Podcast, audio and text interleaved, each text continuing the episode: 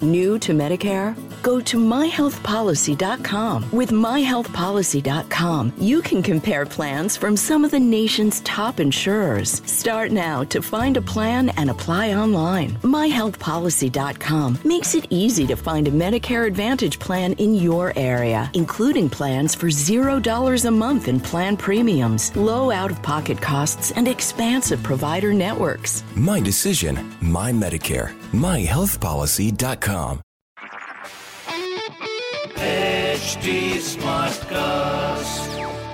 आप सुन रहे हैं एच डी स्मार्ट कास्ट और ये है लाइव हिंदुस्तान प्रोडक्शन दिल्ली की बात हिंदुस्तान के साथ शो पर आप सभी का स्वागत है। आपको बताएँगे कि दिल्ली विधानसभा चुनाव में पाकिस्तान की एंट्री क्यों हुई है। साथ ही कपिल मिश्रा ने ऐसा क्यों बयान दिया है जिसकी वजह से वो फंस गए हैं? और इसके साथ ही बताएँगे कि आखिर सीए और एनआरसी को लेकर के जो दिल्ली के मुख्यमंत्री अरविंद केजरीवाल है उन्होंने क्या बयान दिया है? और इस पर बात करने के लिए हमारे साथ मेट्रो एडिटर हैं डॉक्टर गौरव त्यागी जी। गौरव जी ऐसी आखिर दिल्ली चुनाव में पाकिस्तान की एंट्री बड़ा सुनने में बड़ा हैरानी लग, आ, लग रहा है। दिल्ली के चुनाव में पाकिस्तान की एंट्री उस तरह से हुई है कि जो भाजपा के प्रत्याशी हैं कपिल मिश्रा जो। मॉडल टाउन से चुनाव लड़ रहे हैं उन्होंने ट्विटर पे लिखा था कि जो दिल्ली में प्रदर्शन चल रहे हैं उन प्रदर्शनों को लेके कि यहाँ जो है छोटे छोटे पाकिस्तान बन गए हैं और इसके अलावा भी कल जो गृह मंत्री की एक रैली थी उसमें भी उन्होंने कहा कि केजरीवाल और राहुल गांधी की भाषा वही होती है जो पाकिस्तान के पीएम की भाषा होती है। देखिए मैंने ये ट्वीट किया कि 8 फरवरी को इंडिया और पाकिस्तान का मुकाबला दिल्ली की सड़कों पर होने जा रहा है। दिल्ली में जगह जगह मिनी पाकिस्तान क्रिएट कर दिए गए हैं। शाहीन बाग में जिस प्रकार से भीड़ ने सड़कों पर कब्जा कर लिया है। तो ये दिल्ली का जो चुनाव है वो धीरे धीरे लोकल इश्यूज़ से उठ के नेशनल और इंटरनेशनल इश्यूज़ की तरफ़ जा रहा है। तो है हम गुजरात में इससे पहले तो वहाँ भी ऐसे हुआ कि आखिर में सारा फोकस पाकिस्तान पे शिफ्ट हो गया था।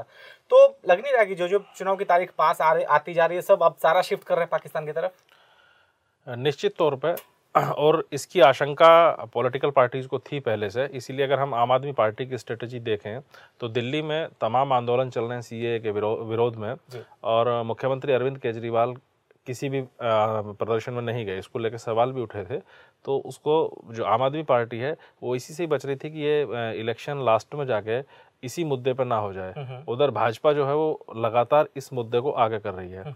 और भाजपा ने जैसे अभी पिछले दो दिन से एकदम धुआंधार कैंपेन शुरू किया है।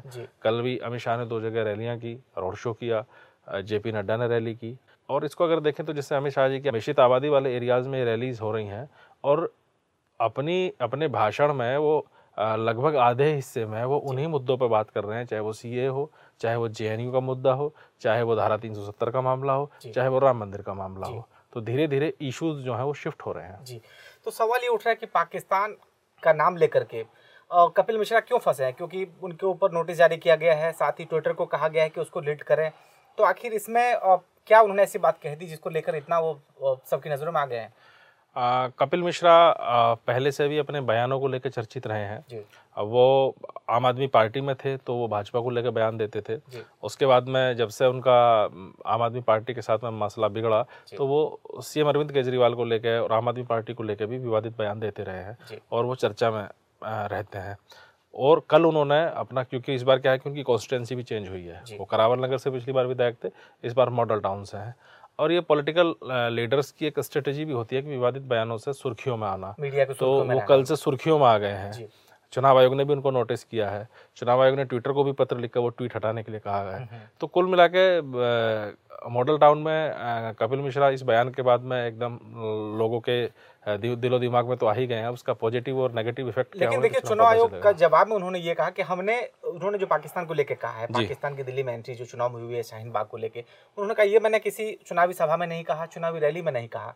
इसीलिए इस पर कोई ऐसी बात बनती नहीं है। वो इनके दलील है। नहीं वो उनका जवाब है लेकिन अभी चुनाव आयोग ने उनको नोटिस किया है और उनके उस जवाब से कितना सहमत होता है आयोग ये तो अभी पता चलेगा। कल रात को चुनाव आयोग से एक नोटिस मेरे को प्राप्त हुआ है और उसका मैं आज जवाब देने जा रहा हूँ। मेरे को ये लगता है कि कानून के मुताबिक हमने कोई गलत नहीं किया है और इस देश में सत्य बोलना गुनाह नहीं हो सकता है। मैंने जो कहा है वो सत्य कहा है। सच बोलने में डर कैसा और अपनी बात पे पूरी तरह से अडिग हूँ। क्योंकि चुनाव का टाइम है और इस टाइम सोशल मीडिया एक प्लेटफॉर्म है और सोशल मीडिया कितना महत्वपूर्ण है उसको हम इससे भी समझ सकते हैं कि चुनाव आयोग में एक विशेष टीम सोशल मीडिया मॉनिटरिंग के लिए बनी हुई है। जी। ताकि वो जो कैंडिडेट्स हैं या उनके समर्थक हैं उन पर एक निगरानी रख सकें कि वो क्या क्या कर रहे हैं। और उसी वाच टीम के अंतर्गत ये आया होगा मामला। जी। तो ये कहना कि मैंने जनसभा में नहीं बोला तो भी उसने काम तो उतना ही किया है। जी। तो शाहीन बाग पे इसीलिए सवाल उठा रहे हैं क्योंकि वहाँ के जो लोग हैं जो स्थानीय लोग हैं वो सी एनआरसी के खिलाफ काफ़ी लगभग पंद्रह दिसंबर से वो लोग प्रोटेस्ट कर रहे हैं। वहाँ महिलाएँ हैं बच्चे हैं पुरुष हैं। लगातार प्रोटेस्ट कर रहे हैं प्रदर्शन कर रहे हैं और एक तरह से सरकार के खिलाफ धावा बोल रहे हैं वो लोग। शाहीन बाग का प्रदर्शन लगभग चालीस दिन से चल रहा है। तेहरा ये रोड बंद है जो कालंदी कुंज से दिल्ली की तरफ़ आती है। अब उसमें दो तरह की चीज़ें हैं। कांग्रेस फ़र्स्ट डे से शाहीन बाग प्रोटेस्ट के साथ है। कांग्रेस के लोकल लीडर्स उनके साथ हैं। कांग्रेस के बड़े नेता चाहे वो शशि थरूर हों चाहे वो सुभाष चोपड़ा हों शाहीन बाग गए हैं। आम आदमी पार्टी में जो उनके लोकल विधायक हैं अमानतुल्ला खान वो वहाँ गए हैं। भाषण भी किए हैं लेकिन आम आदमी पार्टी का कोई बड़ा नेता अभी धरना प्रदर्शन में नहीं गया है। उधर भारतीय जनता पार्टी की लाइन एकदम क्लियर है वो प्रदर्शन के खिलाफ है। और उस प्रदर्शन की वजह से उस सड़क बंद होने की वजह से दिक- जो दिक्कतें वहाँ के लोगों को आ रही है उस उन दिक्कतों को लेकर भारतीय जनता पार्टी बार बार सवाल उठाती रही है। भाजपा का कहना है कि इसकी सड़क बंद होने की वजह से लाखों लोग रोज जाम में फंस रहे हैं। उसको लेकर मनोज तिवारी ने भी कल ट्वीट किया था। उसको लेकर कपिल मिश्रा भी सवाल उठाते रहे हैं। भाजपा के दूसरे नेता भी सवाल उठाते रहे हैं। आज केंद्रीय मंत्री प्रकाश जावड़ेकर ने भी उसको लेकर सवाल उठाया है। लेकिन अरविंद केजरीवाल ने कहा है कि जहाँ एक तरफ़ देश में अर्थव्यवस्था की हालत लचर है बेरोजगारी है तो वही दूसरी तरफ़ सरकार सी एनआरसी लाकर लोगों का ध्यान भटका रही है आम आदमी पार्टी जी। इस चुनाव को दिल्ली सरकार का काम और सेंटर के काम पे फोकस करना चाहती है। उनको लगता है कि इस स्ट्रेटजी के सहारे चुनाव निकालना आसान होगा। और वो सी ए एनआरसी और इन मुद्दों को दिल्ली चुनाव में मुद्दा बनाने से बच रहे हैं। इसीलिए इस प्रदर्शन में अभी तक उनके बड़े नेता नहीं गए हैं और वो बयानबाजी से भी बच रहे हैं। इसी के चलते अरविंद केजरीवाल ने भी कहा था कि ये अर्थव्यवस्था बेरोजगारी जैसे मुद्दों से ध्यान भटकाने के लिए है। कल डिप्टी सीएम का भी एक बयान था कि भाई हम शाहीन बाग के साथ हैं और ये इन सब पर विचार होना चाहिए। लेकिन ये सेंटर का इशू है सेंटर इस पर कोई डिसीज़न ले। कपिल मिश्रा के बयान के बाद आपको अब देखिए सिसोदिया का भी बयान है जस्ट काउंटर उन्होंने किया। उन्होंने कहा कि भाई भारत पाकिस्तान का मैच होगा लेकिन जीतेगा तो भारत ही। जी। तो ये ये कुल मिला के दोनों तरफ़ से वार प्रतिवार चल रहा है और सबकी अपनी अपनी स्ट्रेटेजी है और अपनी स्ट्रेटेजी के सहारे ही सब जो राजनीतिक दल हैं वो अपना, अपने मुद्दे सेट करना चाह रहे हैं क्योंकि उनको लगता है कि अगर चुनाव हमारे मुद्दों पर होगा तो हमको ज़्यादा फ़ायदा होगा। जी। अब लोकसभा चुनाव में जब देखने को मिला था, जब चाय पर चर्चा बड़ा सुर्खियों में रहा था और इस बार फिर से एक बार देखने को मिल रहा है, इस बार काम की चाय, ये इस तरह से स्टॉल आम आदमी पार्टी की तरफ़ से लगाया जा रहा है। तो इसकी क्या कहानी है इसके पीछे? 2014 लोकसभा चुनाव में चूँकि मोदी जी चाय वाले के तौर पर प्रोजेक्ट किए गए थे जी। और उस चुनाव को प्रशांत किशोर देख रहे थे तो उन्होंने एक मुद्दा बनाया था कि चाय पे चर्चा को लेकर पूरे देश में कैंपेन लॉन्च हुआ था और पूरे देश में उसमें एक पॉजिटिव इफ़ेक्ट भी आया था। अब दोबारा से आम आदमी पार्टी का काम प्रशांत किशोर ही देख रहे हैं तो वो एक ये ये चाय पे चर्चा को चेंज करके वो जो है काम की चाय। काम की चाय लेकर आए हैं। बिल्कुल। तो दिल्ली के चुनाव में लगातार पाकिस्तान की एंट्री हो गई है, लगातार बयानबाजी हो रही है और सभी नेता अपने अपने तरफ़ से बयान देकर एक दूसरे पर हमला साध रहे हैं और ये तरह का जो हमला है और तेज होता जाएगा और बयानबाजी होती जाएगी। और हम इसी तरह से दिल्ली चुनाव को लेकर खबरें हैं, वो आपके सामने लाते रहेंगे और इसी तरह से चर्चा करते रहेंगे। तो दिल्ली के बाद हिंदुस्तान के साथ में आज बस इतना ही। हमें इजाज़त दीजिए। नमस्कार। आप सुन रहे हैं एच डी स्मार्ट कास्ट और ये था live Hindustan production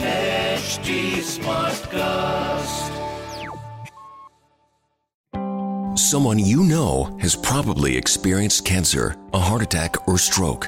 The odds of experiencing one of these are high, which could result in bills for thousands of dollars in out of pocket expenses. How would you pay for it? With your savings? There is another option.